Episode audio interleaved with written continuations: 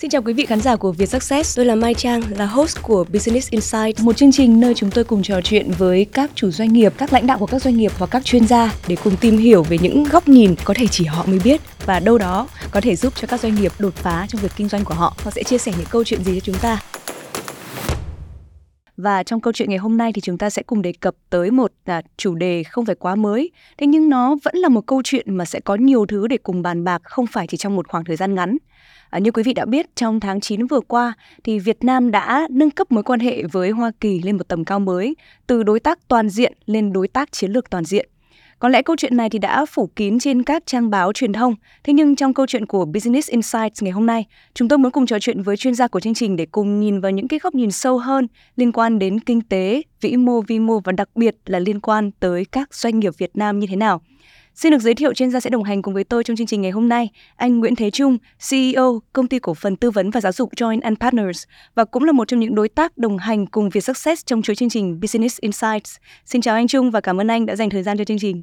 À, xin chào Trang, à, xin chào quý vị. Vâng, à, là một đơn vị có rất nhiều các khách hàng để tư vấn cho họ liên quan đến mặt chiến lược. Vậy thì uh, câu đầu tiên có lẽ Mai Trang muốn hỏi anh một chút là khi mà cái thông tin này được công bố thì uh, cái việc tư vấn chiến lược của mình dành cho các công ty nó có thay đổi một chút nào không ạ? Chiến lược nó có phải thay đổi nhiều không ạ?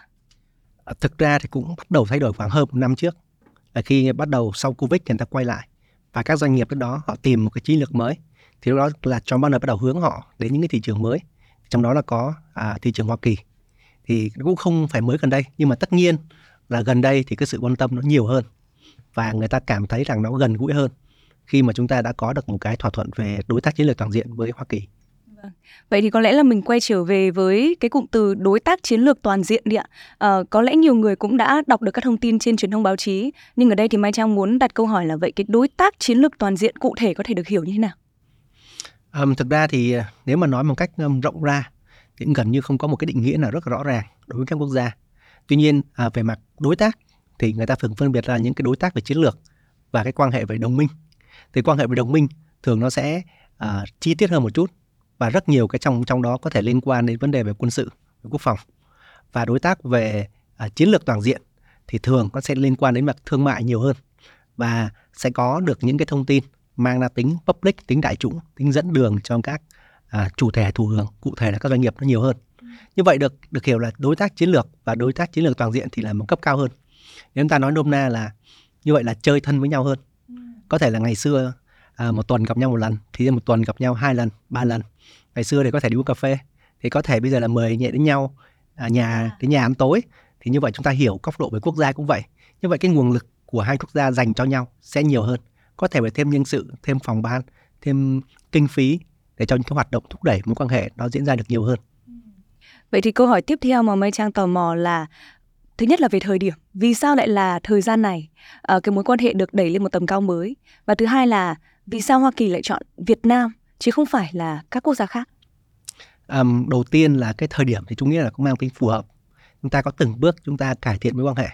Nếu um, chúng ta nhìn lại những cái trao đổi giữa hai quốc gia khoảng 10 năm trước thì vẫn còn những vấn đề phát sinh đến những cái gọi là hậu quả của chiến tranh những cái vấn đề về xử lý về chất độc của sao cam. Hiện giờ bắt đầu nó từ từ nó ổn hơn.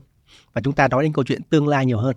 Câu chuyện về hợp tác câu chuyện liên quan đến uh, những ngành nghề nào sẽ hợp tác với nhau. Câu chuyện về con người và câu chuyện về uh, giáo dục.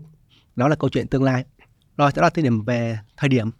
Điểm thứ hai tôi nghĩ là nó là một cái sự thay đổi khá là nhiều về tình hình tổng quan về uh, kinh tế về chính trị của thế giới dẫn đến cái việc là các doanh nghiệp Mỹ họ cần tìm những cái đối tác khác ngoài một cái anh bạn rất là lớn cần chúng ta đó là Trung Quốc. Nếu chúng ta nhìn lại cách đây khoảng mười mấy năm thì những cái thông điệp liên quan đến Trung Quốc uh, được các doanh nghiệp họ phát ngôn khá là mạnh mẽ. Có một cái cuộc phỏng vấn của uh, Tim Cook quay đây khoảng mấy mấy năm thì anh có nói trả lời là Apple vẫn phải làm việc rất là chặt với Trung Quốc. Tại vì ở đó cái con người đó họ có những cái bộ kỹ năng đặc biệt để sản giúp sản xuất à, những cái thiết bị và những cái à, cấu phần của cái điện thoại. Và họ có một cái lực lượng động khổng lồ có thể đáp ứng được cái số lượng à, rất là rất là nhiều của Apple. Đó thì đấy một cái câu trả lời thời điểm đó thì có thể người ta không nghĩ nhiều nhưng mà quay lại đâu đó bây giờ nó thay đổi nhiều. Và những doanh nghiệp như Apple những doanh nghiệp khác họ cần một cái đối tác khác khi mà cái mối quan hệ của hai bên bắt đầu nó khác nhiều đi. Và đâu đó ờ, nhìn rộng ra một chút quan hệ giữa Trung Quốc và Đài Loan cũng có một số cái dấu hiệu và tính chất nó nóng lên. Và à, trước khi chính phủ quan tâm thì các doanh nghiệp Mỹ họ cũng sẽ quan tâm. 50% tổng số lượng về à, gọi là à, cái vật chất bán dẫn những thiết bị bán dẫn được sản xuất tại Đài Loan.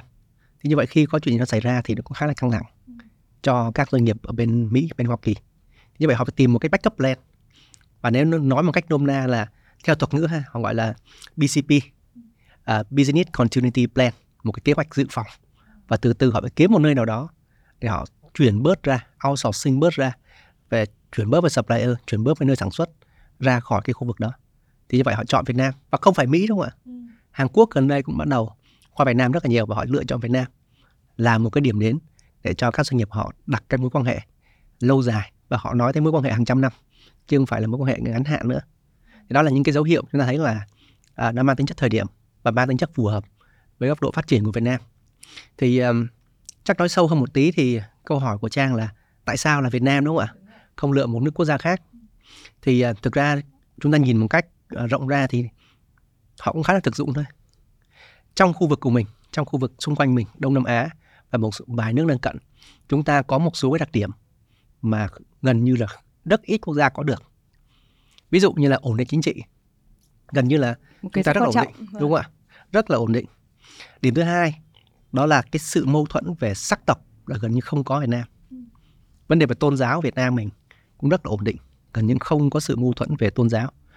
À, gần như là chúng ta thấy là à, đạo Phật hay là đạo Thiên Chúa giáo hay là một số người đạo Hồi Việt Nam sống nhau rất là hòa bình. Sắc tộc gần như không có gì. Ngôn ngữ là một ngôn ngữ mà Ấn Độ có gần một ngàn ngôn ngữ. Trung Quốc cũng có rất nhiều tỉnh thành và họ nói nhiều ngôn ngữ khác nhau. Như vậy là hiểu là chúng ta có rất nhiều cái điểm thuận lợi để cho đặt một cái nền móng về phát triển. Là một yếu tố nữa là về vấn đề cái sự cởi mở của người Việt Nam. Việt Nam chúng ta rất cởi mở so với các ờ, nước trong khu vực, một phần ảnh hưởng về tôn giáo, một phần ảnh hưởng về cái văn hóa Việt Nam trước giờ. Đó. Thì như khi chúng ta cởi mở nhiều hơn thì dễ dàng hơn cho họ được gọi là từ, gọi là, training. Và một từ khác người ta hay dùng từ là từ educate. Để cho một cái thị trường với 100 triệu dân như vậy, dễ học cái mới hơn, dễ tiếp thu cái mới hơn. Họ vừa có thể bán hàng vào và họ vừa có thể à, chuyển chúng ta thành một đối tác với với họ. Thế nên góc nhìn họ như vậy. Và bây giờ thì những cái mối lo ngại về cái um, gọi là um, nhận thức về chính trị là giữa phe uh, communist phe capitalist nó không còn như ngày xưa. Và cái đó nó bị xóa đi. Và chúng ta quan hệ với nhau dưới góc độ là quốc gia với quốc gia doanh nghiệp với doanh nghiệp góc hợp tác. Và trên những nền tảng đó thì thì tại sao không phải là Việt Nam? Tại vì một số quốc gia khác họ đang có rất nhiều vấn đề của họ. Và như nãy chúng nói thì cái điểm thuận lợi như vậy thì không nhiều quốc gia có. À, khi mà chúng ta thấy rằng là à, mối quan hệ giữa Việt Nam và Hoa Kỳ được nâng lên ở cái tầm cao nhất đó là đối tác chiến lược toàn diện thì có rất nhiều người đặt ra câu hỏi là chúng ta sẽ được nhận rất nhiều uh, từ phía Hoa Kỳ. Thế nhưng mà chúng ta sẽ có gì để mà uh, cung cấp lại để mà đưa ra trong cái mối hợp tác này đây thì những gì mà anh Trung vừa mới phân tích nó trả lời được cho mình cái câu hỏi như vậy à, nhưng có một điều mà Mai Trang quan tâm ở câu hỏi của anh lúc nãy ở, ở câu trả lời của anh lúc nãy đó là uh, khi mà Tim Cook uh, nói rằng Trung Quốc là một cái nơi mà có một cái sự rất là phù hợp về cả nguồn nhân lực rồi về những cái thứ đặc biệt ở thị trường đó. Uh, nhưng bây giờ do tình hình nó không còn thiên về Trung Quốc được nữa. Vậy thì Việt Nam của chúng ta liệu có thể đáp ứng được những cái điều như vậy? Uh, nói riêng là trong cái ngành um, sản xuất điện thoại hoặc là cung cấp những cái uh, chip điện thoại. Nhưng nếu như nói rộng ra thì sao? Việt Nam của chúng ta đã đủ nguồn lực để mà cung cấp những điều đó cho thị trường rộng lớn như là Mỹ hay chưa? thực ra thì nó cũng bằng là chưa tại vì tổng quy mô dân số và các những cái năng lực sản xuất Việt Nam mình vẫn chưa bằng người ta đâu à, nếu mà chúng ta nói sâu về năng lực sản xuất thì Việt Nam chúng ta cái năng lực sản xuất chúng ta còn rất là thấp so với các nước xung quanh khu vực ha. Rồi bây giờ chúng nói thêm một chút xíu về góc độ là à, cái năng lực đáp ứng của Việt Nam như thế nào. Thì ngoài những cái chuyện về hạ tầng ngoài những cái chuyện về năng lượng nguồn nguyên vật liệu thì cái um, cái cái cái cái mức độ sâu về sản xuất Việt Nam nếu mà chúng ta so sánh công bằng với nước nước xung quanh khu vực chúng ta còn thiếu nha. Nhiều ngành chúng ta có thể gọi là tương đối ok ngành dịch vụ ngành sản xuất thậm chí ngành về tài chính ngân hàng. Chúng ta đâu đó tiệm cận xung quanh khu vực nhưng mà riêng về lĩnh vực sản xuất chúng ta đang đang yếu. Và lĩnh vực sản xuất thì có hai khu vực khu vực FDI và các khu vực doanh nghiệp Việt Nam. FDI thì đâu đó khá là chuẩn khá là ok. Cái bằng chứng là gì? Đâu đó gần 76% cái cái số lượng xuất khẩu Việt Nam mình đó là từ khối FDI còn các khối Việt Nam mình hiện giờ nó chỉ có hai mươi mấy phần trăm thôi. Rồi nhưng mà đối với những cái nhóm mà doanh nghiệp Việt Nam mình á, thì thứ nhất là về mặt hiểu biết về sản xuất thì chúng ta mới đâu đó sản xuất cách đây khoảng vài chục năm trở lại, đúng không ạ? Và tiếp cận những cái phương pháp mới, nhà máy mới, thiết bị mới, nó nó cũng chỉ đâu đó quanh quanh hai chục năm, ba chục năm và vẫn còn là đời đầu tiên. Đời đầu tiên như là đời của ba mẹ thì đó làm bắt đầu có sự chuyển giao. Thì như vậy những cái cách tiếp cận mới về những cái được gọi là chuẩn mực về sản xuất, những cái tiêu chuẩn sản xuất Việt Nam chưa đạt. Ví dụ như trên chuẩn ISO những cái tiêu chuẩn về IATF 16949 trong ngành xe hơi. Những cái tiêu chuẩn về an toàn vệ sinh thực phẩm chúng ta còn thấp hơn số nước ngoài rất là nhiều. Rồi thứ hai sau đó là những cái được gọi là mức độ quan tâm ở loại tư duy ha.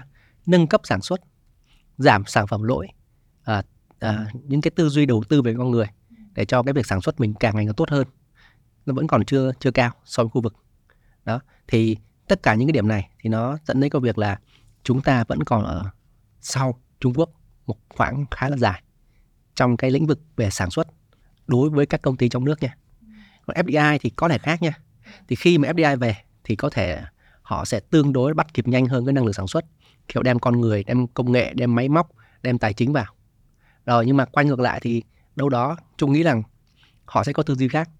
Họ sẽ tư duy là ngày xưa, từ sau những năm 1970 khi mà hai bên quan hệ Mỹ Trung Quốc họ ấm lên thì Mỹ bắt đầu hỗ trợ nhiều về mặt con người về mặt đào tạo về mọi thứ. Thì làm cho cả nước Trung Quốc họ tốt lên. Thì bây giờ cũng vậy thôi. Khi bắt đầu họ chúng ta trở thành cái đối tác rất là thân thiết rồi thì từ từ nó sẽ tốt lên. Phân khúc FDI họ vào thì họ cũng đưa cái chất xám vào cho một số con người Việt Nam. Rồi từ từ họ sẽ lan ra. Thì chúng ta phải cần một thời gian như vậy. Và ngày xưa thì có thể là chưa thúc đẩy mạnh lắm những cái chuyện về giao lưu về sản xuất giao lưu về uh, những cái bộ chỉ tiêu về mặt chính phủ có thể là chưa có những cái cơ quan để hỗ trợ những chuyện này cho chính phủ cho cho các doanh nghiệp. Thì bây giờ bắt đầu họ làm thì nó sẽ tốt lên. Và như hồi nãy chúng nói thì có một điểm thuận lợi của Việt Nam mình á, là chúng ta học rất nhanh. Chúng ta sẵn sàng tiếp thu cái mới. Thì đây là cái điểm thuận lợi. Nhưng mà khẳng định một nữa thì uh, với quy mô dân số Việt Nam hiện giờ chúng ta cũng chỉ là thay thế một phần thôi. Và họ vẫn phải tìm những giải pháp khác ở một số quốc gia khác để bù đắp được cho một cái lượng gọi là uh, năng lực sản xuất khổng lồ từ từ Trung Quốc. Vâng, cái điểm mà chúng ta chưa có là uh, có thể có rất nhiều điều mà chúng ta chưa đạt được cái tiêu chuẩn như là anh Trung vừa nhắc tới. Nhưng mà nói về như vậy thì cũng là một cái điểm tích cực bởi vì cái room for improvement đúng không? cái cái cái dư địa để mà mình phát triển thì còn rất nhiều. Thì quay trở lại với cái uh, câu chuyện ở đây. Vậy thì khi mà chúng ta trở thành đối tác chiến lược toàn diện với Mỹ, có những cái cơ hội sẽ đến với những cái ngành nghề nào với những lĩnh vực nào à, anh có thể phân tích kỹ hơn đầu tiên chúng ta nếu mà nói đến cái um, um, chất bán dẫn ha ra nói nhiều về câu chuyện chất bán dẫn semiconductor hay là uh, transistor gì gì đấy thì nó nhiều lắm. Thì uh, hiện giờ thì đa phần vẫn là các doanh nghiệp FDI tại Việt Nam họ sản xuất cái đó. Nhưng mà một trong những cái khoảng mục khá là lớn trong cái tuyên bố họ nói về cái này. Được hiểu là họ sẽ dồn nhiều nguồn lực hơn họ sẽ đầu tư nhiều hơn. Và như vậy thì về phân khúc FDI thì có lợi hơn là chắc chắn rồi. Có thể dịch chuyển nhà máy có thể liên quan đến đào tạo liên quan đến chính sách gì đó. Thứ hai là cũng có thể cho một số doanh nghiệp Việt Nam họ tham gia hoặc một phần trong cái chuỗi về sản xuất sản xuất đó cho bán dẫn đó. Có thể là khúc đầu là khúc uh, thiết kế nghiên cứu. Khúc sản xuất thì hơi khó. Có thể khúc sau khúc testing khúc uh, lắp ráp mình có thể tham gia được. Thì đó là cái cơ hội cho các doanh nghiệp Việt Nam. Trong cái ngành cụ thể là ngành bán dẫn một ngành rất lớn một ngành rất lớn và rất quan trọng. À, sau đó thì chúng ta nhìn độ chút xíu là về bán lẻ. Bán lẻ. Về bán lẻ hiện giờ Việt Nam mình đang xuất siêu qua Mỹ rất nhiều và nhập khẩu vào từ Mỹ về Việt Nam rất ít nha. Thì đây có một điểm chia sẻ là một số khách hàng của Việt Nam họ chủ động nhận được những cái cuộc gọi từ cơ quan ờ, quản lý nhà nước Mỹ và họ nói là à tôi biết anh là đang có một số cái business với Việt Nam. Anh có muốn chúng tôi hỗ trợ không? Để tìm cách xuất khẩu hàng hóa vào Việt Nam không?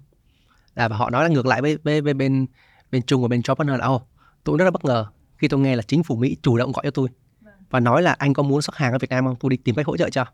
Thì như vậy là họ bên Mỹ họ cũng đang muốn là cái cán cân nó cân bằng hơn. Thì như vậy khi mà họ xuất hàng qua thì một số những ngành liên quan bán lẻ bán xỉ cũng có B2B vẫn có nhưng bán lẻ thì vẫn là một cái thị trường lớn. Và Việt Nam hiện giờ nhập khẩu hàng sách tay Mỹ rất là nhiều. Thì khi mà có cái cái hỗ trợ nhiều hơn thì những cái gì liên quan đến bán lẻ vào Việt Nam sẽ tốt. Bán lẻ mạng lưới phân phối công ty thương mại à, từ Mỹ về Việt Nam sẽ tốt hơn là từ Mỹ về Việt Nam. Từ Mỹ về Việt Nam đa cái chiều đó ha. Rồi cái chiều thứ hai là cũng liên quan một chút thì liên quan đến cái việc là franchising. Franchising từ Mỹ về Việt Nam. Bên Mỹ thì có họ có những cái hiệp hội franchise rất là lớn và quy mô toàn cầu chứ không phải Mỹ nữa. Và có rất là nhiều ngành nghề. Chứ không phải là như là F&B chúng ta hay thấy là franchise à, quán ăn trà sữa đúng không? Bên kia rất là nhiều. Liên quan đến cả uh, franchise về healthcare cho người già franchise cho pet franchise cho những ngành nghề rất lạ cho khu nghiệp ví dụ franchise phòng chống muối một ừ. phòng chống chuột chẳng hạn đều là franchise hết. Thì những cái dịch vụ đó thì bản thân uh, những cái người bên Mỹ họ cũng bán về Việt Nam. Tại thị trường rất là lớn bán franchise về thôi họ cũng tìm đường về.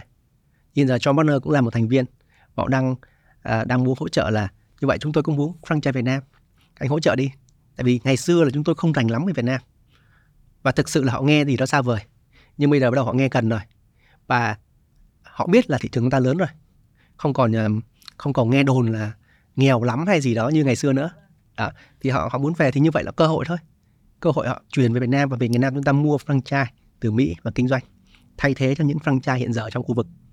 Và về mặt gọi là ethics đạo đức của những hiệp hội franchise Mỹ thì tôi đánh giá rất là cao.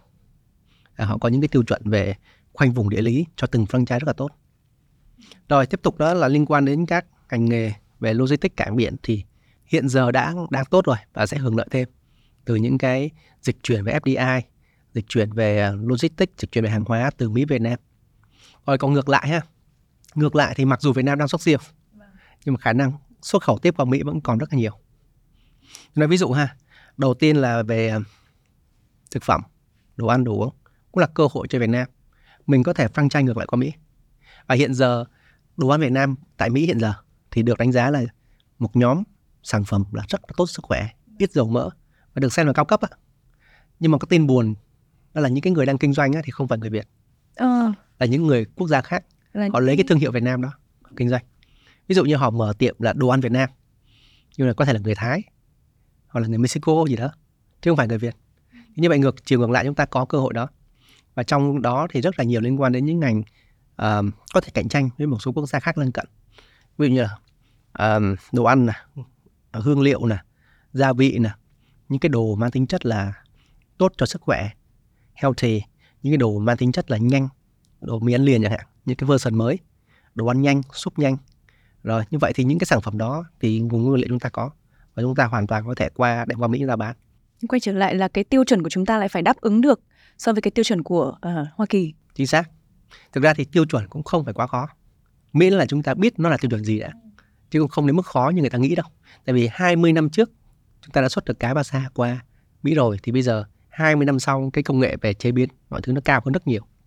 Đó chúng ta biết thôi. À, có một điểm nữa thì chắc nghe thì hơi lạ nhưng mà chắc phải chia sẻ đó là khi mà các doanh nghiệp đi xuất khẩu hàng của Mỹ thì tốt nhất là nên có một cái tìm hiểu thị trường Mỹ nó kỹ một tí và tránh nghe nói. À, rất là nhiều doanh nghiệp nghe nói và những cái nghe nói hiện giờ làm người ta hiểu sai về cách đi qua thị trường Mỹ. Một câu chuyện cụ thể được không ạ? À, câu chuyện cụ thể rất là đơn giản thôi, đó là rất nhiều doanh nghiệp, chủ doanh nghiệp đi qua Mỹ thăm thị trường. Thì khi họ qua Mỹ thăm thị trường, họ đi tìm những cơ hội làm ăn. Thì cái người mà đưa họ đi thăm thị trường có thể là người thân của họ, à, con cháu gì đó. Là người Việt ở tại Mỹ. Là người Việt ở tại Mỹ. Thì họ đưa họ đi tham quan thì nó bị một cái nó gọi là bị uh, hơi bị sai lệch tại vì thứ nhất là cái người đó họ không hiểu về kinh doanh họ đi thăm những cái nơi mà người Việt Nam mình thường kinh doanh thường mua bán ví dụ như là đi Walmart đi Costco đi những khu người Việt chẳng hạn đi một số cái nơi mà uh, có thể nói là uh, chưa đúng cái khách hàng mục tiêu. Có thể khu đó nó không phải là khu quá cao cấp. Thì như vậy được hiểu là à như vậy chúng ta qua thị trường Mỹ chúng ta đi nên đi những kênh này ừ. để bán cho người Việt nè. Là vẫn đang bán cho cộng đồng người Việt đúng rồi Mỹ, chứ bán, bán cho, cho người Mỹ. Đúng rồi bán cho cộng đồng. Kênh bán thì qua thấy Walmart hay quá ta tìm cách bán cho Walmart hay bán cho Costco. Nhưng mà cũng không đúng lắm tại vì ví dụ như nói à, bên Mỹ họ có rất nhiều những cái chuỗi như vậy. Và những Walmart hay Costco thì là những cái chuỗi mà nó được gọi là định vị thấp. Vậy chúng ta qua chúng ta có nên lựa chọn định vị thấp không? Hay chúng ta lựa chọn những định vị cao? Phân khúc cao. Rồi phân khúc cao có thể gấp 3 lần khúc đó. Và nếu chúng ta bán được phân khúc cao thì càng tốt đúng không ạ? Và phân khúc cao thì là có thể là người Mỹ trắng người ta mua. Những người có thu nhập cao người ta mua. Và cái vùng địa lý cũng thể nó khác. Vì Việt Nam chúng ta tập trung rất nhiều tại Cali, Texas, còn lại còn mấy chục bang cơ mà. Cái thị trường nó lớn như vậy. Và thứ hai là cái hiểu biết về cái cái người Mỹ, người Mỹ nó đa sắc tộc. Có thể chúng ta có những nhóm, sản phẩm bán cho người Việt, nhóm sản phẩm bán cho người ờ, gốc Á, người Mễ, người Mỹ trắng, người Mỹ da màu. Đó là ví dụ như vậy. Một trong những sản phẩm Việt Nam bán cho người Mỹ da màu rất nhiều đó là lông mi. Lông mi là dán lông mi giả. À, vâng, lông mi giả. Vâng. Thì những những nhóm như vậy là cái hàng nó vẫn sản xuất từ Việt Nam qua. Nhưng không bán cho người Việt Nam tại người Việt Nam mình có thể là không thích dán cái lông mi giả đó đúng không? Thì bán cho người Mỹ da đen. À. Đó thì những cái đó chúng ta phải hiểu để chúng ta làm. Thì như vậy cơ hội đầu ra cho Việt Nam chúng nghĩ là rất nhiều cái đây chính là cái insight đấy, là về thị trường mình phải tìm hiểu nhưng mà uh, làm thế nào để mà có được những thông tin như vậy ngoài việc là ví dụ như thực sự các doanh nghiệp Việt Nam ở Việt Nam thì gọi là sao uh, tôi cũng không biết những cái mà tôi không biết tôi cũng có anh em họ hàng ở ở Mỹ thì có thể giúp tôi trong cái tầm quan hệ như vậy thôi. Nhưng mà ví dụ như nhìn một tầm vĩ mô hơn là cái đối cái cái cái mối quan hệ này khi mà được nâng lên ở một cái tầm là đối tác chiến lược toàn diện thì liệu có những cái cách để hỗ trợ cho cộng đồng doanh nghiệp Việt Nam tiếp cận được đến những cái thông tin như vậy tốt hơn hay không ạ? Có một số cách ha. Thì cách đầu tiên là chúng ta um, liên hệ những cái tổ chức hỗ trợ mình, những cái tổ chức xúc tiến thương mại của Việt Nam mình, chính phủ Việt Nam mình. Ngược ngược lại liên hệ trực tiếp với những tổ chức xúc tiến thương mại của Mỹ. Rồi thứ hai là chúng ta um, thông qua những cái hiệp hội chuyên môn của Mỹ. Ví dụ mọi người có thể tham gia những hiệp hội như là franchise. Họ có đào tạo họ có chuyên gia và mình kết nối những người đó trong ngành nghề họ sẽ nói cho mình chứ nhiều lúc mình không biết đâu và nhiều cái nhiều lúc là mình chúng ta không thể mua dữ liệu rồi bước tiếp theo là mua dữ liệu là mua báo cáo mua report đó là một phần và nó thường là những cái dữ liệu đã được phân tích thế tuy nhiên nó vẫn có thể có gì đó nó nó chưa có gọi là sao là đúng lắm. À t- đúng rồi tại vì khảo sát thị trường nó có nhiều phương pháp. Có có survey có interview và có quan sát mỗi phương pháp nó có điểm mạnh điểm yếu. Ở ờ, chúng nói một cái ví dụ rất là điển hình gần đây thôi. Là một cái hãng bia của Mỹ họ làm cái khảo sát thị trường. Thì khảo sát thị trường á thì bên Mỹ họ đang nói về cái phong trào ờ, LGBT rất là nhiều.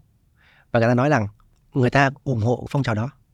Và cái người uống bia người uống bia người ta cũng ủng hộ phong trào đó và người uống bia thì tất nhiên là đa phần là đàn ông rồi thì khi hỏi là 86% thậm chí 90% ủng hộ phong trào đó như vậy họ nghĩ ra là như vậy ấy, chúng ta có thể giúp những người này vừa uống bia và vừa ủng hộ phong trào đó bằng cách tạo ra một cái sản phẩm bia có in hình một số cái người uh, trong uh, à, LGBT lên lon bia và ngay lập tức doanh số giảm 50%. Ừ. Như vậy từ cái số liệu đó đến cái phân tích đó thì nó có khoảng cách đúng không ạ? Vâng. Đó thì đó là như nó ngược lại luôn ha. Ngược lại. Tại vì nó là bị một cái gọi là interview effect, là khi hỏi thì không ai dám từ chối cả. Nhưng mà người ta phải nói là như vậy. Số liệu đó nó bị méo mó. Thì tương tự như vậy Việt Nam mình đọc số liệu là một phần ha. Tuy nhiên số liệu có bị méo mó hoặc là bị gọi là phân tích chưa chính xác hay không thì cần sự hỗ trợ của chuyên gia chuyên gia là ai là những cái người hồi nãy chúng nói là trong những hiệp hội trong những người đó thì người ta biết cái ngành nghề người ta người ta cho ý kiến và mình cần tạo quan hệ với họ rồi hiệp hội thứ hai là những hiệp hội nó gọi là cao hơn một chút nhưng mà rất đông người ha ví dụ như hiệp hội nhân sự mỹ SERM hiệp hội uh, chất lượng hoa kỳ ASQ hiệp hội này họ có hàng trăm nghìn uh, hội viên và rất nhiều công ty họ có nhân sự trong đó và họ hàng năm họ có những hội nhóm chia sẻ diễn đàn rất là lớn. Thì mình mình có thể bay qua mình mua vé bình thường và mình thành member và trong những cái đó mình hoàn toàn có thể đi tìm những người phù hợp để làm bạn và chia sẻ. Rồi và cuối cùng thứ ba thì là thuê những công ty tư vấn hoặc là thuê chung. Thuê chung thì tư vấn được cái là năm bảy doanh nghiệp cùng gom lại và tổ chức một cái sâu khảo sát thị trường. Thì khi mà đi với cái người chuyên tư vấn thì sẽ khác. Họ sẽ không bị cái méo mó của một cái vùng địa lý hoặc là một cái uh, market segment một cái nhóm thị trường. Họ sẽ cho một cái tổng quan và sẽ có những cái phân tích dưới góc độ là kinh doanh. Uh, thì sẽ khác đi một chút. Đó thì những cái thứ đó để giúp cho chúng ta hiểu hơn khi chúng ta cái xâm nhập thị trường cái điều anh Trung nói là một trong những thứ mà cần phải chuẩn bị đối với các doanh nghiệp Việt Nam là sự chủ động. À, thực ra chúng ta cũng đã nhìn thấy rồi các doanh nghiệp nào có sự chủ động tốt và họ nhìn thấy những điều đó họ tích cực thì họ cũng sẽ có thể dẫn đầu. À, thế nhưng mà hầu hết các doanh nghiệp nhỏ và vừa Việt Nam đôi khi cái tính chủ động vẫn còn chưa chưa có quá cao. À, và mặc dù biết là con đường phải đi như thế nhưng mà vẫn còn có sự ngại ngùng. Vậy ngoài cái điều đó ra thì còn những điều gì mà các doanh nghiệp Việt Nam sẽ cần phải chuẩn bị để mà nắm bắt được cái cơ hội này tốt hơn? Thực ra một cái điểm khá là khó của doanh nghiệp Việt Nam có thể là vừa và nhỏ và to hơn một chút. Thực ra vừa và nhỏ vẫn qua Mỹ được nha. Um, thứ nhất đó là cái sự ờ, thiếu người hỗ trợ. Doanh nghiệp vừa và nhỏ và thậm chí doanh nghiệp quy mô tương đối lớn một vài ngàn tỷ doanh số. Cái người chủ á, họ không có người hỗ trợ được hiểu là một cái người đồng hành với họ. À, nếu mà có một người con hay người cháu gì đó à, giỏi ngoại ngữ và cùng cùng hỗ trợ anh chị đó làm business theo tuyệt vời mà rất nhiều doanh nghiệp là có thể con cháu họ không đi theo cái đường kinh doanh đó. Và có thể họ chưa kiếm được một cái partner đồng hành. Thì họ khó khăn hơn. Thì đầu tiên họ phải kiếm một cái người partner, có thể góp vốn vào công ty. Thì người này cho họ bổ sung cho họ những cái điểm mà họ chưa có. Ví dụ như về thị trường, về ngoại ngữ. Ngoại ngữ làm điểm rất là quan trọng thì họ đi. Thì họ có thể thuê phiên dịch đi nữa, nhưng mà sẽ có sự khó khăn. Thực sự mà nói là cái người phiên dịch mà không hiểu ạ dịch không đúng. Thứ hai là cũng không biết cái insight. Rồi thì đó là những cái điểm mà doanh nghiệp SE ban đầu bị vướng. Điểm thứ hai là họ sẽ hình dung là họ đi qua Mỹ thì họ làm những gì. Rất nhiều doanh nghiệp họ nghĩ là qua Mỹ và họ bán cái sản phẩm của họ. Không đúng. Rất nhiều cách để họ làm. Thứ nhất là họ không bán sản phẩm của họ. Họ vẫn có thể qua Mỹ và họ sản xuất thuê cũng được. Là gọi làm OEM đó là một phương pháp. Rồi, rất nhiều người muốn là sản xuất thì mình phải có thương hiệu riêng thì cũng tốt. Nhưng mà sản xuất thì cũng không nhất thiết có thương hiệu riêng miễn là hàng hóa chúng ta đạt tiêu chuẩn bán qua Mỹ và chúng ta đủ lợi nhuận. Rồi một số fan người nghĩ là ok như vậy thì qua Mỹ thì chúng ta phải mở cái chỗ chúng ta kinh doanh. Thì cũng không chính xác luôn. Chúng ta có thể bán cho nhà phân phối là tìm đối tác chúng ta mua. Và cuối cùng á, là không qua Mỹ nhưng vẫn có thể bán hàng qua Mỹ. Hiện giờ thì có các kênh thương mại điện tử. Và kênh thương mại điện tử hiện giờ nó khác ngày xưa một chút. Ví dụ như là ngày xưa chúng ta có thể lên Amazon đúng không ạ? Hay là Alibaba ta mở một cái tài khoản chúng ta đã đưa hàng lên. Đưa hàng lên thì được hiểu là lập cái account rồi ship cái hàng qua Mỹ vào kho của Amazon ra bán. Đa phần các doanh nghiệp thất bại. Tại vì không dễ không vâng. dễ như vậy. Và cái chi phí đầu tư một cái store thành công á nó thường dao động từ 500 ngàn đô đến một triệu đô. Thì bây giờ có một số à, đơn vị họ sẽ giúp các doanh nghiệp Việt Nam là họ đã có cái store xịn sò trên Amazon này cho phép các doanh nghiệp Việt Nam lốt hàng vào bán. Thì đó là cách chúng ta đi từ từ qua những thị trường đó uh, để xem là nó phù hợp với mình hay không. Chi phí tầm nào thì chúng ta qua được. Và khi qua được Mỹ rồi thì một cái điểm rất là hay đó là cái bàn đạp để cho các doanh nghiệp đi các thị trường khác. Tại vì ngoài Mỹ ra vẫn có rất nhiều thị trường khác họ sẵn sàng nhập hàng từ Việt Nam. Và đặc biệt là một số thị trường mà nghe thì có có thể khó nhưng cũng có thể không khó.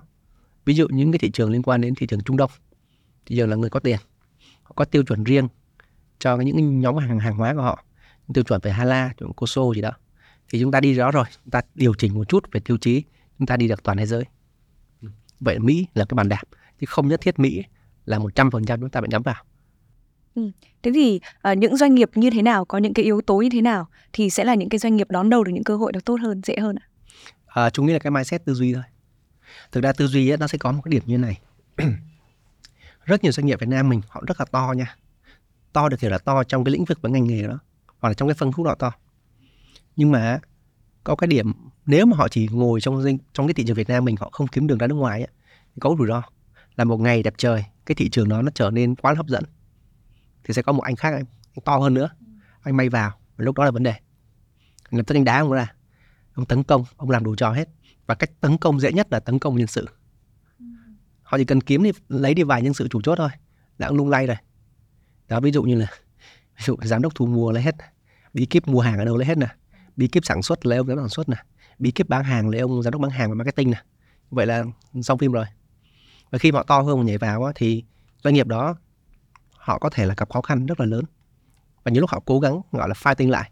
Và fighting lại thì lại bị một bài toán nữa là đốt tiền mặt. Và đốt cứ đốt đến khi nào chết thì thôi. Ông to hơn ông có lợi. Như vậy đầu tiên là cái tư duy đã không phải là mỗi doanh nghiệp uh, cần phải đi Mỹ mà doanh nghiệp hiện giờ đang happy với thị trường. Cũng phải thay đổi một tư duy đi ra Mỹ hoặc một nước nào đó và Mỹ là một cơ hội ha. Rồi điểm thứ hai sau khi có tư duy rồi á thì chúng ta cần có một cái là tính tiên phong. Không ai dạy chúng ta đi Mỹ sao hết á. Thực sự mà nói ví dụ những doanh nghiệp đầu tiên đi Mỹ ví dụ như là xuất khẩu cá ngày xưa đi như là những doanh nghiệp um, uh, xuất khẩu cá ba sa đâu có ai dạy họ đi Mỹ sao đâu. Và những câu chuyện mà mà doanh nghiệp đó thường kể lại là bị vướng một cái gì đó tại thủ tục hải quan không biết xử lý sao là phải bay tận qua Mỹ để xử lý. Đó, thì những như vậy thì bắt đầu họ mới học được cách làm mở đường. Rồi doanh nghiệp Việt Nam chúng ta cũng vậy thôi. Bây giờ trong rất nhiều ngành nghề Việt Nam chúng ta đi để mà nói là có người hướng dẫn từng ngành nghề thì hơi căng hơi có hoặc là cũng có thể có nhưng mà chi phí nó quá cao. Thì họ phải gọi là sung phong tinh thần sung phong để đi. Và cuối cùng phải bên Mỹ tại vì Mỹ á nói gì nói cũng không đến mức khó như người ta nghĩ đâu. Và có rất nhiều cách để có thể uh, làm việc bên người Mỹ ví dụ như là à, chúng nói một cách một, một khái niệm một góc độ mà người ta ít thấy là người Mỹ người ta khá là cảm tính và người ta rất là thích tạo mối quan hệ. Như vậy thì chúng ta vẫn phải tạo mối quan hệ tốt với những đối tác của mình đối với người Mỹ của mình như là người bình thường như người Á Đông bình thường thì họ sẽ dễ dàng hơn mình rất là nhiều. Đó, chứ không phải là chúng ta thường thấy là coi phim ảnh người Mỹ rất là straightforward luôn rất là thẳng thắn đúng không? Ừ, cũng không phải như vậy. Hoặc là đi đường vòng như hồi nãy chúng nói đó đi đường vòng qua những cái hiệp hội người ta giới thiệu mình người ta giải quyết cho mình thậm chí giới thiệu mình cho những cái người làm trong về lĩnh vực của chính phủ họ sẽ giúp mình đó là cách chúng ta đi phải kiên định vâng. nó khá thú vị ừ. à, có một cái câu nói lúc nãy có một câu chuyện lúc nãy mà anh Trung có đề cập tới mà uh, trang cũng khá quan tâm đấy là câu chuyện uh, quan hệ uh, hóa ra người Mỹ cũng không trực diện và thẳng thắn như là những bộ phim mà chúng ta thường hay xem. Nếu như uh, cái góc nhìn inside của anh Trung thì uh, đôi khi chúng ta cũng sẽ phải có một cái chiến lược để xây dựng mối quan hệ với họ để uh, cái con đường phát triển doanh nghiệp của chúng ta được hanh thông hơn. Cụ thể là cái chiến lược xây dựng mối quan hệ này nó sẽ phải tập trung vào những yếu tố nào? Đầu tiên là chúng ta xem là cái mục tiêu mình là gì. Mục tiêu chúng ta đi qua thị trường mỹ là gì. Chúng ta xem là chúng ta cần xây dựng mối quan hệ với ai. Với đối tác này với nhà phân phối này supplier này khách hàng với cơ quan chức năng này, hay là do những cái vốn đó ta xem là cần xây dựng mối quan hệ như thế nào. Rồi chúng ta xem là những cái chỗ nào chúng ta dễ vào nhất, hoặc là nơi nào dễ tạo ảnh hưởng nhất, ta tập trung vào. Và chúng ta ví dụ như là bên Mỹ thì hiện giờ họ cũng có những cái hiệp hội mà nhiều hiệp hội họ tư vấn cho chính phủ Mỹ. Ví dụ như hiệp hội chất lượng Hoa Kỳ, nơi gần như là đang viết rất là nhiều những quy định liên quan đến ISO, những quy định rất là cao và những uh, những cái cải tiến những cái bộ về uh, đo đạc tiêu chí trong sản xuất trong xây dựng trong an sinh xã hội như là hội chất lượng Hoa Kỳ họ làm ừ.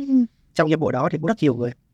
Và nếu mà mình tính là ok tôi cần đi đường vòng maybe chúng ta chạy phản hiệp hội được. Và hiệp hội đó không quá khó để chúng ta tiếp cận được những cái người có chức rất là lớn trong đó. Như là trưởng nhóm xe hơi tại Mỹ chẳng ừ. nếu chúng ta quen được anh ấy là trưởng nhóm xe hơi tại Mỹ anh có trong tay mối quan hệ khoảng trăm cái doanh nghiệp sản xuất xe hơi tại Mỹ? Vậy rất là dễ hơn đúng không ạ? Vậy chúng ta có thể nói là à như vậy tôi vào Mỹ và tôi cần bán một cái bánh xe.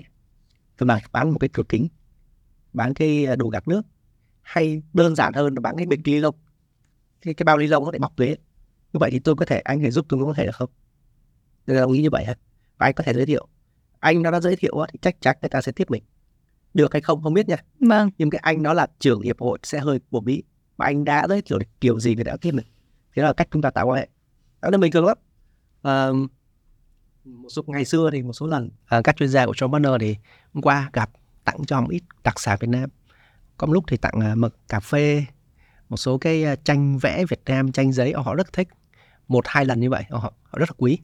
Thì đây là những cái mà người Việt Nam chúng ta trước giờ làm rất tốt nhưng mà khi qua nước ngoài ta lại quên mất chuyện đó mà tôi nghĩ là à qua nước ngoài chúng ta hãy hành xử như người Mỹ. Được không chúng ta cứ hành xử như một cách tạo quan hệ như là người Việt Nam. Và tuy nhiên thì đâu đó nó sẽ um, cần um, là tạo quan hệ nhưng mà nó sẽ tiết kiệm thời gian một chút. Ờ, người Việt Nam mình rất là hay gọi là đi vòng vo. Mình cứ tạo quan hệ và sau này cần gì mình cứ thẳng thắn mình nói. À tôi cần anh giúp cái này tôi cần anh hỗ trợ cái này. Họ sẽ giúp mình.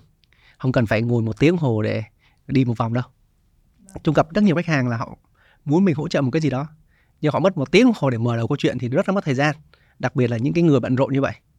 Thì như vậy là được hiểu là mối quan hệ nó vẫn rất là quan trọng khi chúng ta làm những cái công tác như vậy.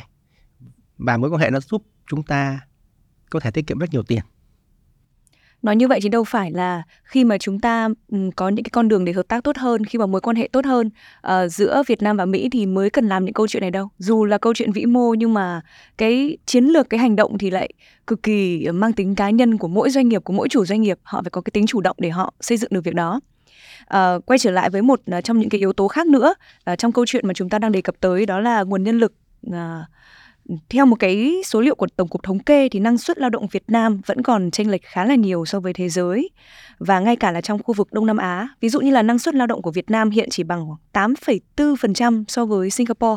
À, anh có thể cung cấp thêm một số cái lý do là vì sao mà cái năng suất lao động của chúng ta nó lại chưa cao như vậy? thực ra cái năng suất lao động thì chúng ta sẽ nhìn vào cách tính rồi ha cách tính thì nó sẽ là cộng các những cái giá trị về sản phẩm dịch vụ của quốc gia chúng ta chia cho cái giờ công lao động thì nó ra cái năng suất lao động thì như vậy được hiểu là thứ nhất một số quốc gia thì cái GDP họ khá là cao. Cái tổng sản lượng rất là cao. Và họ đang làm những ngành nghề tạo ra nhiều giá trị. Rồi thứ hai là dân số họ ít nữa. Dân số ít là chia ra thì cái năng suất họ cao. Và rõ ràng mình chia ra mình thấy cao hơn đâu cả mười mấy lần như vậy đúng không ạ? Thì được hiểu là, là do cái cách tính thôi.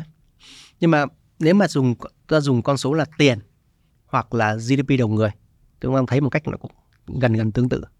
Thì chúng ta vẫn đang được gọi là um, giá trị tạo ra trên một con người. Việt Nam chúng ta nó cũng chưa cao. Đấy thì thực ra con số thì nó không sai đâu.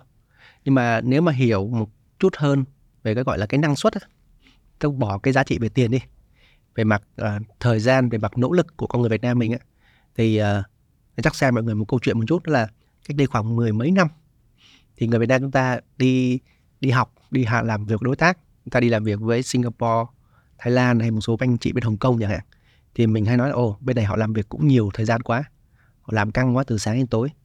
Rồi nhưng mà bắt đầu những năm gần đây quay ngược lại thì người Việt Nam chúng ta gần tiệm cận này.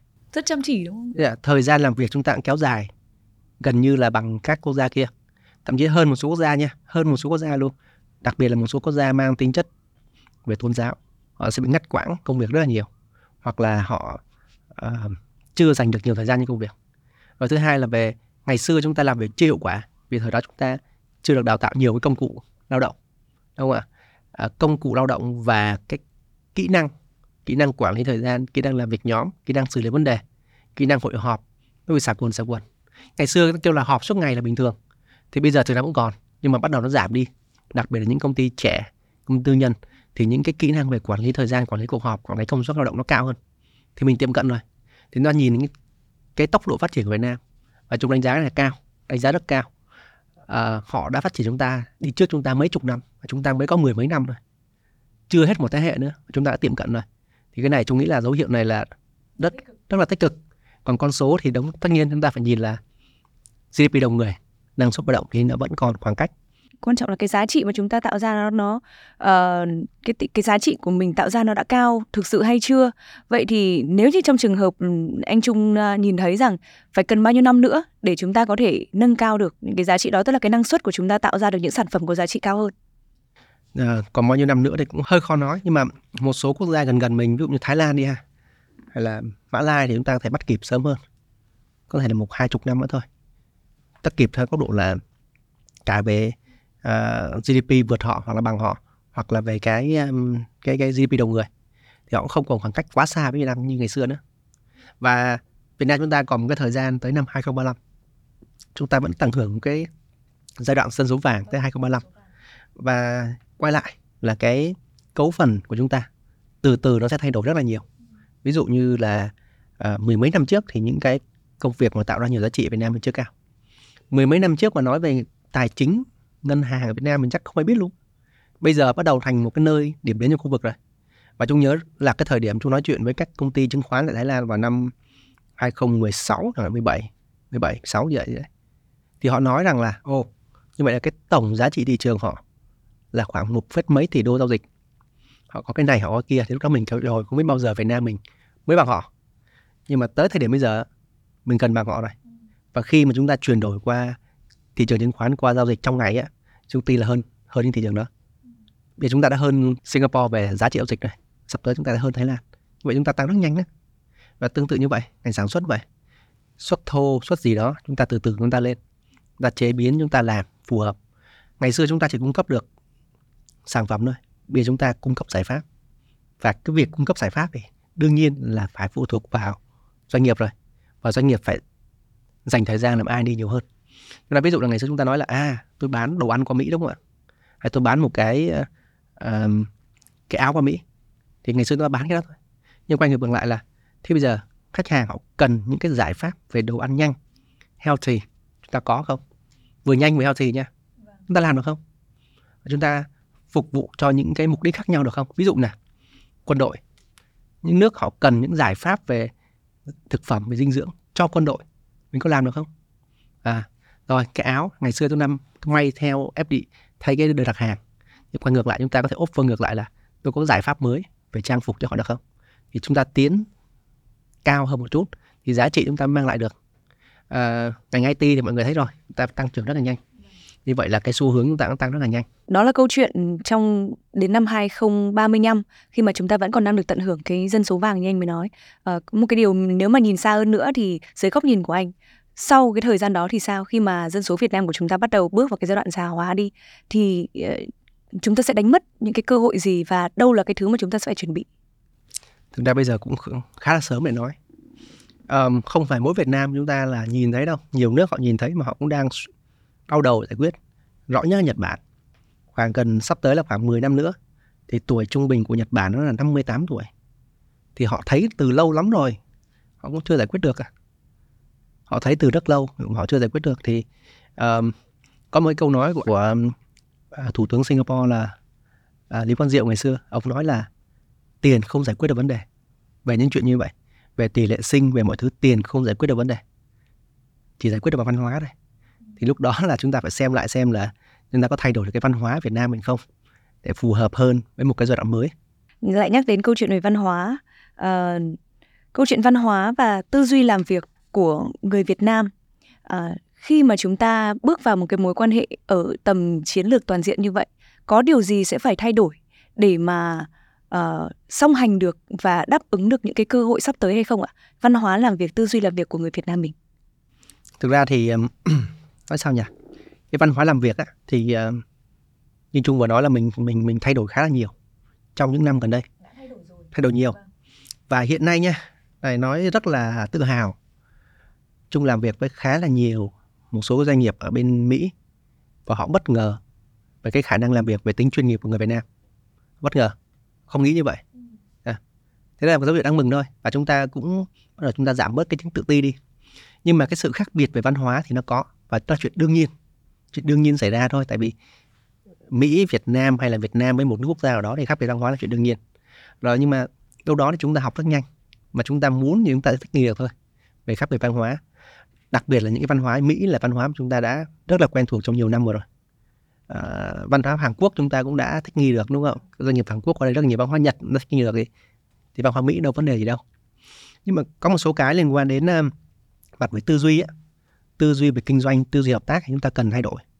Là ví dụ là những cái tư duy rất là basic của những cái doanh nghiệp của bên Mỹ là tư duy liên quan đến an toàn, an toàn safety và nó là physical. Họ đặt ra là yếu tố đầu tiên. Nếu mà một cái, vụ một tai nạn lao động xảy ra lập tức giám đốc bị nghỉ việc không có bàn cãi thì những cái tư duy này người Việt Nam chúng ta từ từ chúng ta phải hiểu. Làm gì làm cuối cùng là con người là quan trọng nhất. Đó thì người Việt Nam ta kiểu tai nạn lao động cũng bình thường thôi mà đúng không ạ? Có gì đâu. Rồi có bảo hiểm lo rồi nhưng mà đối với nước ngoài đối với Mỹ là không nha. Rồi thứ hai là liên quan đến tính bền vững. Họ hợp tác không nhất thiết là về giá không nhất thiết là đưa cho họ những cái sản phẩm với giá. Họ cần sự chứng minh là hợp tác lâu dài. Họ muốn hai bên hợp tác rất lâu dài. Anh chứng minh với tôi đi. Anh có khả năng tồn tại 10 năm nữa. Yeah, thì những cái điểm đó chúng ta phải là tính hiểu. bền vững. Tính bền vững hơn là tính về về về giá cả. À, nhiều người đi tới là ừ, hãy hợp tác với tôi đi. Tôi giá tốt lắm. Sản phẩm tốt lắm. Nhưng người ta không, không tâm đâu. Giá tốt sản phẩm tốt nhưng mà anh có sống được một năm nữa không? Hai năm nữa không tôi không có muốn suốt ngày đi tìm supplier hay tìm đối tác đâu. Hướng tới một cái mối quan hệ lâu dài. Những cái tư duy về hợp tác rồi cuối cùng là chất lượng. À, chất lượng theo định nghĩa của họ là chất lượng ổn định. Có nghĩa là anh làm cái bánh dở cũng được chả sao tôi vẫn mua nha. Một trăm cái nó phải như nhau. Một trăm cái dở như nhau. Và một trăm cái ngon như nhau. Anh làm được đi chứ anh đừng có là cái chất, ngon cái dở. cái ngon cái dở. À đó. Đó là những cái điểm mà chúng ta cần thay đổi mindset khi mà chúng ta hợp tác với họ làm ăn với họ những điều mà anh Trung vừa nói quả thật là một điều khiến cho nhiều chủ doanh nghiệp sẽ phải suy nghĩ về cái tính ổn định và bền vững. Mặc dù chúng ta đã hiểu về nó, đã biết tới nó rồi nhưng mà đưa vào thành à, một trong những cái cách để khiến cho công ty phát triển thì có lẽ nó sẽ phải thay đổi hoàn toàn cái cách mà ừ, công ty đó tư duy và chiến lược đi dài hạn. À, thêm một cái góc nhìn nữa liên quan đến câu chuyện về ờ, logistics mà Mai Trang cũng muốn đề cập tới. Ở đây thì theo báo cáo Logistics của Việt Nam năm 2022 thì có nhận định là nguồn nhân lực logistics của Việt Nam không những thiếu về số lượng mà còn yếu về cả chất lượng nữa. À, vậy thì chúng ta có thể hiểu là việc mà chúng ta nâng cao năng lực của nguồn nhân lực thì sẽ cần phải có sự chung tay của nhiều bên khác nữa có đúng không ạ? À, vậy còn nếu như chỉ nói riêng vai trò của doanh nghiệp Việt Nam thì vai trò của họ ở đây sẽ như thế nào? Thực ra cái này là câu chuyện nó dài và rất đau đầu và chia sẻ với mọi người rất là đau đầu. Đầu tiên chúng ta nói về một chút về cái logistics ha. Thì hiện giờ cái chi phí mà phải cho logistics theo một cái số khảo sát thì nó chiếm khoảng 25% GDP. Một số doanh nghiệp mà khách hàng của John Manor họ đưa số ra thì tầm khoảng 35 thậm chí là hơn 40% trong tổng chi phí họ nghĩa là chi phí logistics rất là cao. Tuy nhiên không hoàn toàn do lỗi doanh nghiệp. Chúng ta nói đến hạ tầng Việt Nam đã um, tỷ lệ về đường cao tốc, tỷ lệ về phân lô đường xe tải, tỷ lệ về kho bãi bến đậu rồi quy hoạch đó cũng là một vấn đề. Rồi anyway, doanh nghiệp chúng ta đi phải phải đi giải quyết thôi. Chúng ta không có thể ngồi than được đúng không ạ? rồi đầu tiên chúng ta quay lại các câu chuyện à, trước khi đi sâu về cái đó thì quay lại câu chuyện về nhân lực một tí ha những cái người mà thực sự uh, có cái một cái bằng bằng hoặc là chuyên môn sâu về logistics Việt Nam mình á chúng nghĩ là tới hiểm này chắc đếm trên đầu ngón tay chúng ta có rất là nhiều chuyên gia tài chính bằng CFA rất nhiều các bằng liên quan đến uh, bác sĩ kỹ sư rất nhiều.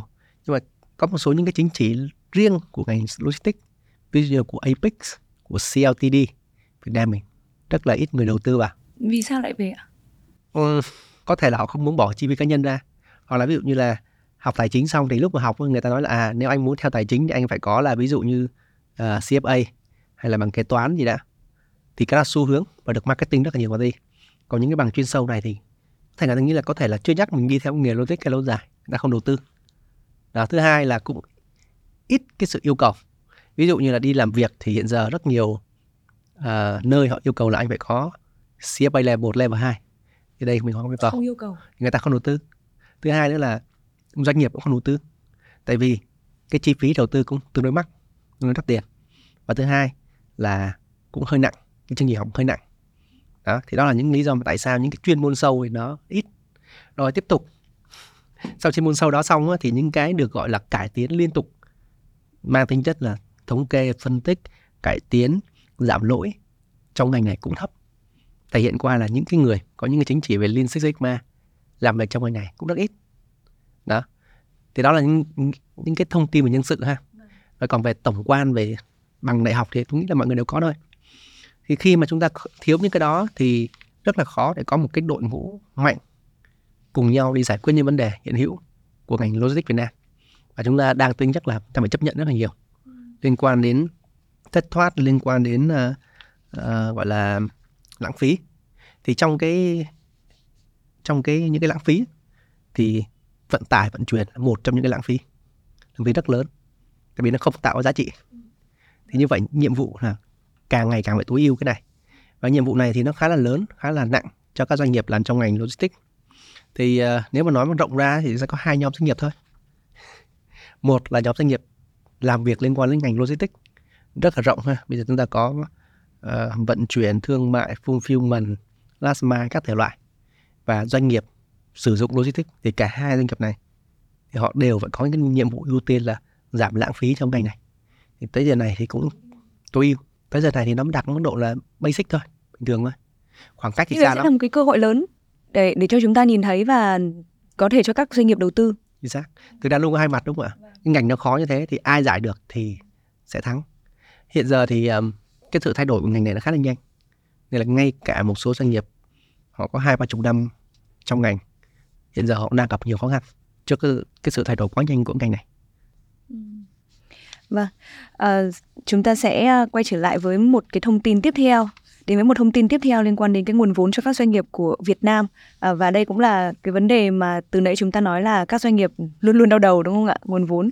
Vậy thì khi mà chúng ta có cái câu chuyện hợp tác chiến lược ừ, toàn diện này à, nguồn vốn của chúng ta sẽ có mở rộng hơn? Các doanh nghiệp sẽ nhìn thấy có những cái cơ hội gì ở đây?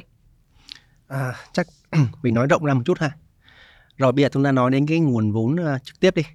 Trực tiếp thì um, trước giờ Mỹ thì không phải là một trong những quốc gia là lớn nhất về FDI về Việt Nam. Thì anyway thì từ bây giờ chúng ta sẽ có cái cơ hội nhiều hơn. À, tương tự như vậy thì đến nguồn vốn gián tiếp là nguồn vốn gọi là FII thì Mỹ cũng không phải là quốc gia đủ FII nhiều Việt Nam. Chúng ta nói về cái nguyên nhân trước ha. Rồi đầu tiên nguyên nhân một trong những nguyên nhân rất là vui đó là thị trường Việt Nam quá nhỏ cho các nhà đầu tư Mỹ. À, ngày trước chúng cũng gặp nhiều những anh chị đến từ bên Mỹ đại diện cho các tổ chức lớn City, J Morgan, Goldman Sachs họ nói thì qua thăm thôi. Kêu là lâu lâu qua thăm thị trường thôi đi du lịch thôi chứ còn chắc làm ăn thì cũng chưa đâu. Ừ. hỏi tại sao? Nó kêu là một cái một cái thương vụ mà họ tối thiểu họ làm thì phải 100 triệu đô chứ nhỏ quá họ không làm được. Như vậy thị trường chúng ta phải to ra. Ừ, vâng. to ra thì một thương vụ tối thiểu 100 triệu đô mà. Mình mới hút về được. hút được về thì nếu gọi là tối thiểu 100 triệu đô thì chắc phải 500 triệu đô họ mới làm. Đó là điểm đầu tiên về cái quy mô thị trường hoặc là những cái gọi là deal size điểm thứ hai là liên quan đến những cái được gọi là uh, thị trường mình vẫn là thị trường gọi là cận biên frontier market. Thì nó có giới hạn nhất định về cái nguồn vốn vào cho Việt Nam. Đó thì họ cũng không thể đổ quá nhiều vốn ở Việt Nam. Rồi tuy nhiên tại sao những thị trường chung quanh Việt Nam họ đổ vào nhiều? Cả FDI cả FII như là Đài Loan như Hàn Quốc này nọ. Thì họ dễ hiểu thị trường này. Nhất cự ly nhìn tốc độ rất là dễ hiểu. Họ qua đây liên tục họ hiểu họ về họ thuyết phục được nhà đầu tư họ đầu tư vào thị trường này. Và những cái quốc gia quanh khu vực mình họ trải qua những giai đoạn tương tự mình.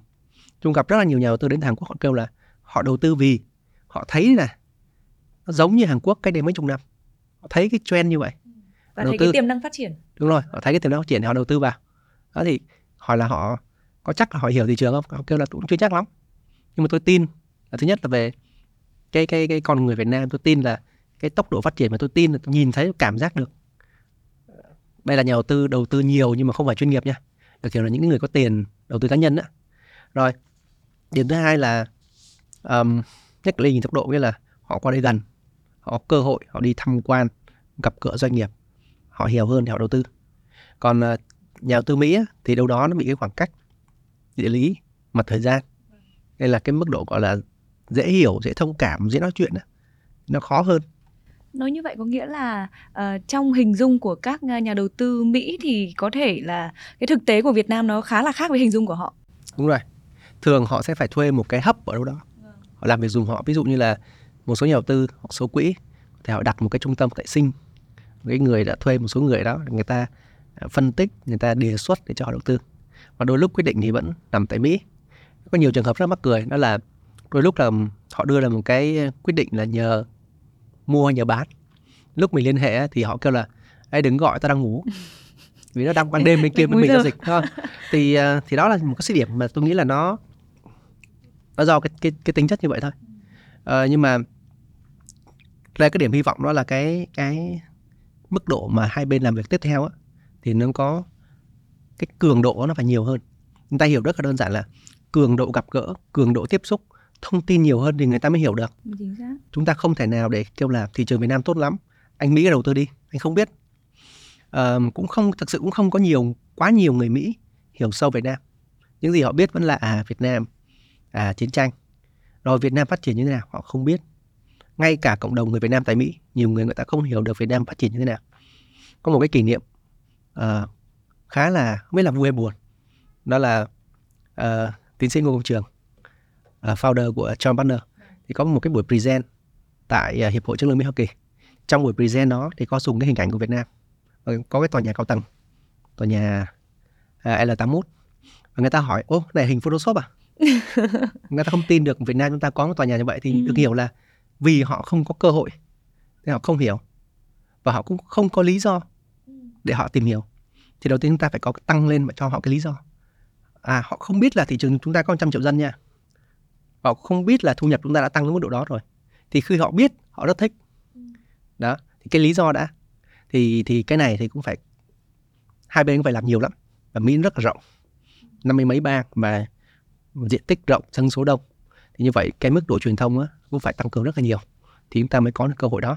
Còn không họ vẫn đi tìm lòng vòng những cơ hội là Nam Mỹ đâu đâu đâu đó. Nó dễ hiểu hơn với họ. Dễ hình dung hơn là mình sẽ phải show don't tell. Mình phải cho người ta thấy chứ không phải là chỉ nói người ta biết để để họ thực sự hiểu được. Như anh nói từ nãy đến giờ thì mai trang thấy là có vẻ như uh, trong mắt của các nhà đầu tư mỹ thì họ còn có rất nhiều điều chưa hiểu về thị trường việt nam kể cả thị trường quy mô thị trường lẫn con người cách làm việc. Và có thể nó là một cái khoảng cách từ rất lâu rồi đến bây giờ việt nam đã phát triển nhưng mà họ chưa nhìn thấy.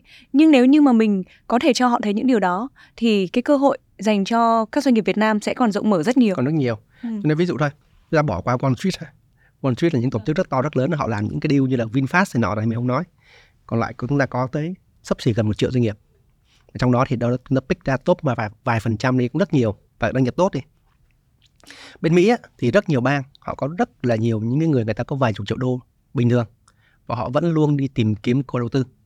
Như vậy lâu lâu mới có cái đợt là họ nhờ à nhờ John Banner à, dắt về Việt Nam. Ok dắt về tour giới thiệu nhưng mà họ không rất là sợ. À, phải như thế này phải như thế kia rồi phải à, đáp ứng cho họ những cái tiêu chuẩn về khách sạn năm sao. Họ hỏi ngược lại là Việt Nam có khách sạn năm sao không? Thì những cái đó là thực tế. Như là sau khi đi cái tour đầu tiên họ mới được mở mắt ra. Ừ. họ mới bắt đầu họ mới gọi là tự tin hơn để đầu tư. Đó thì trước đó thông tin đó là không có ai làm làm rõ cho họ. Và thực tế cũng chả có ai có trách nhiệm để làm rõ cho họ cả. Mà đôi khi mình cũng không biết là họ có câu hỏi đó để mà mình trả lời cho Đúng họ hay không. Thì như vậy khi mà chúng ta đặt cái mối quan hệ cao hơn hai chính phủ á thì chúng tin là bắt đầu cái hoạt động nhiều hơn trao đổi thông tin nhiều hơn hội trợ nhiều hơn thông thương nhiều hơn visa dễ hơn chúng ta mới được. Cách đây à, đầu năm có một cái hội trợ Việt Nam muốn tổ chức tại Mỹ thì hồi đó chưa thông qua cái này. Và hội trợ đó không thành công vì lý do là chúng ta không xin được visa qua Mỹ. Khoảng gần 200 doanh nghiệp bị kẹt tại Việt Nam vì không qua Mỹ được. Hội trợ thất bại. Vì không xin được visa. Chính xác. Thì những cái này thì sau này nó gỡ ra thì chúng ta mới có cơ hội chúng ta đưa nhiều qua nói nhiều hơn đúng không ạ? Chứ còn mỗi lần như vậy mà lại không xin được visa thì làm sao mà thông thương được? Thì đây là những cái lý do mà nó sẽ nằm ngoài những câu chuyện mà chúng ta thấy trên báo chí. Đạo, riêng riêng cái câu chuyện đơn giản là vấn đề visa được dễ hơn thì nó cũng sẽ là tăng cường cái cơ hội để hiểu nhau hơn. Cũng liên quan đến thương mại giữa Việt Nam và Mỹ. Ví dụ như Việt Nam bây giờ thì vẫn chưa được Mỹ công nhận là một nền kinh tế thị trường đúng không ạ? Cái này nó sẽ mang lại cho chúng ta những cái bất lợi như thế nào? Um, ra câu chuyện này nó cách đây khoảng diễn ra tới giờ là gần hai chục năm cũng khá lâu rồi. Cũng, cũng khá lâu rồi. Nhưng vẫn chưa kết thúc. Dạ. Những cái sự kiện à, những cái vụ kiện chống phá giá về à, cá ba sa hay gọi là catfish tới giờ này thì rất nhiều nước công nhận Việt Nam là nền kinh tế thị trường nhưng mà Mỹ và Canada thì chưa. Rồi như vậy thì nó bị cái gì? Thì được hiểu là khi mà chúng ta là nền kinh tế phi thị trường gọi là non market economy ấy, thì khi mà xảy ra những cái vụ kiện như vậy thì à, họ sẽ không dùng những cái định giá tại thị trường Việt Nam. Ví dụ như là chi phí nhân sự, điện, nước. Để đó họ làm định giá sản phẩm. Và họ nói là chúng ta có phá giá hay không. Thì họ phải dùng bên thứ ba. Ví dụ như là Philippines hay là Bangladesh hay một nước nào họ chọn. Họ dùng cái đó họ tính ngược lại thành cái giá thành sản phẩm. Và họ quyết định là à như vậy là cái ông này, ông ăn phá giá hay không? Thì như vậy nó khá là bất lợi cho Việt Nam. Thứ nhất là về mặt kiện tụng, thấy mệt rồi. Thời gian. Và thứ hai là cái phán quyết. Rồi chúng ta thấy là Capasa đã phán quyết là lấy một nước thứ ba phán quyết xong là bị áp cái thuế chống phá giá. Rồi các doanh nghiệp lại phải tiếp tục là đi qua nó chứng minh à tôi không phải là cái uh, doanh nghiệp liên quan đến nhà nước. Tôi không có được những cái ưu đãi liên quan đến đất đai hỗ trợ giá này nọ như mấy ông nói tôi là doanh nghiệp Việt Nam trăm phần trăm. Phải mời ông qua đây kiểm chứng nộp hồ sơ báo cáo rất nhiều thứ mất rất nhiều thời gian công sức thì mới bỏ được gỡ được cái thuế ra. Thì như vậy chúng ta thấy là rất là mệt mỏi tốn thời gian đúng không ạ? Thì như vậy khi mà chúng ta vẫn được xem là cái non uh, market economy thì cái rủi ro vẫn còn. Và doanh nghiệp nào đó và xui xui mà trúng vụ kiện thì rất là mệt mỏi. Và thậm chí phải bỏ luôn thị trường.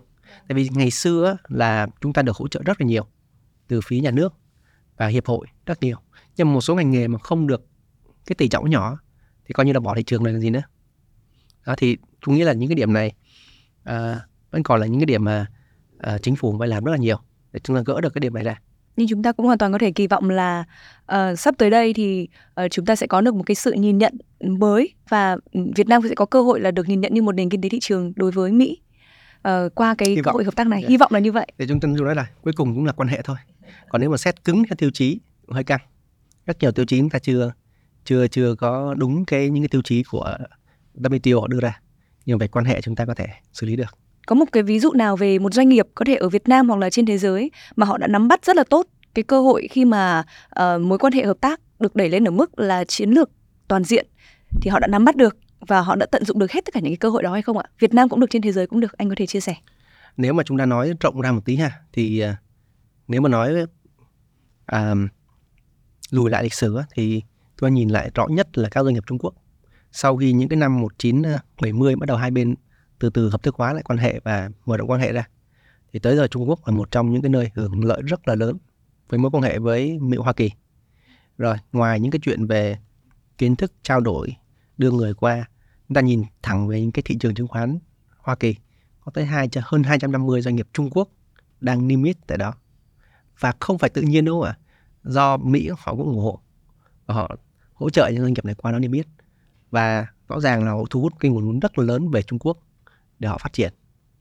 Trong đó mọi người thấy là Alibaba một trong doanh nghiệp lớn nhất và một trong những IPO rất là rất là thành công. Thì đó là những minh chứng mà họ tận dụng được một cái khoảng thời gian khi mà hai bên đang quan hệ rất tốt. Rồi bây giờ mọi người thấy là quan hệ quan hệ giữa Trung Quốc và Mỹ bắt đầu bớt tốt rồi. Mọi người thấy danh sách niêm yết từ nó sẽ không còn được nhiều như ngày xưa nữa. Điều kiện nó sẽ khó khăn hơn ngày xưa. Một số cái mâu thuẫn nó xảy đã từng đã xảy ra. Đó. Rồi như vậy thì Việt Nam chúng ta tương tự ha. Chúng ta um, bắt đầu có những cái cơ hội như vậy và khởi đầu chúng ta đã thấy rồi là Vinfast.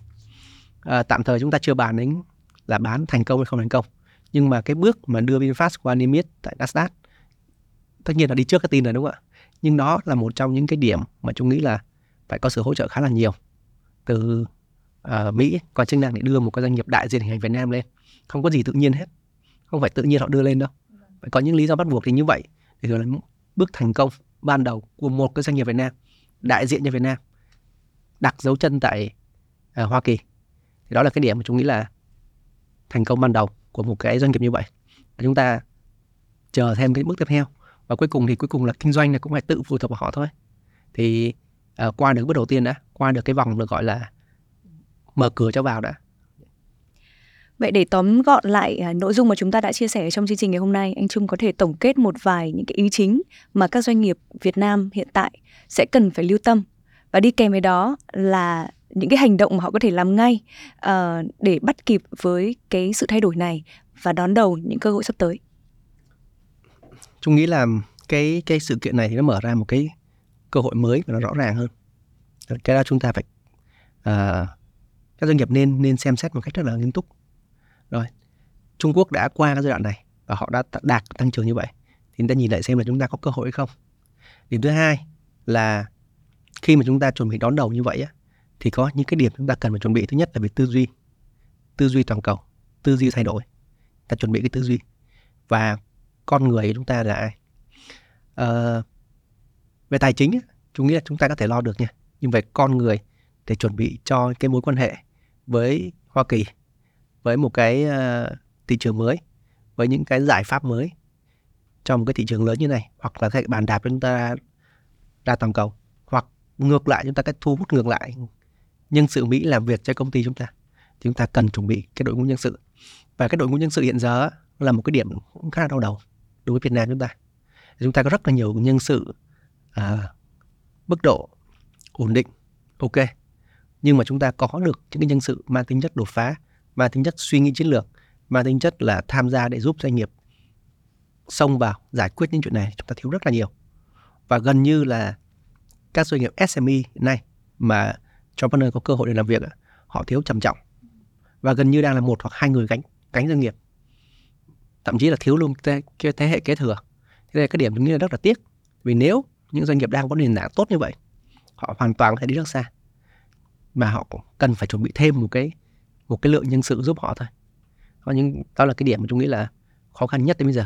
Chứ không phải là tiền đâu ạ. Đây thì rút lại là cái cơ hội này sẽ dành cho những doanh nghiệp nào có sự chuẩn bị. Và cái sự chuẩn bị lớn nhất nó sẽ là về nhân sự. Xin cảm ơn anh Trung đã cùng đến với à, Business Insights và cung cấp những câu chuyện, những góc nhìn. Và Mai Trang nghĩ rằng là câu chuyện nó sẽ không dừng lại ở đây. Sẽ còn có rất nhiều vấn đề mà chúng ta có thể chia sẻ sâu hơn nữa uh, và bàn bạc nhiều hơn nữa. Uh, điều đó cũng sẽ phụ thuộc vào quý vị khán giả. Thưa quý vị, nếu như quý vị có bất kỳ những câu hỏi nào hoặc quý vị có những vấn đề quan tâm, quý vị hoàn toàn có thể comment ở phía bên dưới video này hoặc có thể gửi email cho chúng tôi để chúng tôi cùng à, đưa ra những góc nhìn cùng với các chuyên gia của Business Insights. Một lần nữa xin được cảm ơn anh Trung. Cảm ơn Trang và xin cảm ơn quý vị khán giả. Thưa quý vị, chúng ta vừa cùng theo dõi Business Insights, một chương trình trên Việt Success, nơi mà chúng ta sẽ cùng nhau tìm kiếm những góc nhìn chuyên sâu, những câu chuyện phân tích ở trong nền kinh tế Việt Nam à, từ các chủ doanh nghiệp, từ những lãnh đạo doanh nghiệp hoặc từ các chuyên gia.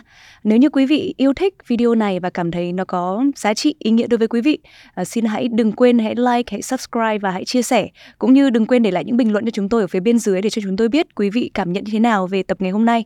Đồng thời quý vị cũng hoàn toàn có thể nghe lại nội dung này ở trên các nền tảng như là Google Podcast, Apple Podcast hoặc trên Spotify. Cảm ơn quý vị rất nhiều và Mai Trang cũng như các chuyên gia của Business Insights xin hẹn gặp lại quý vị trong các tập mà lần sau.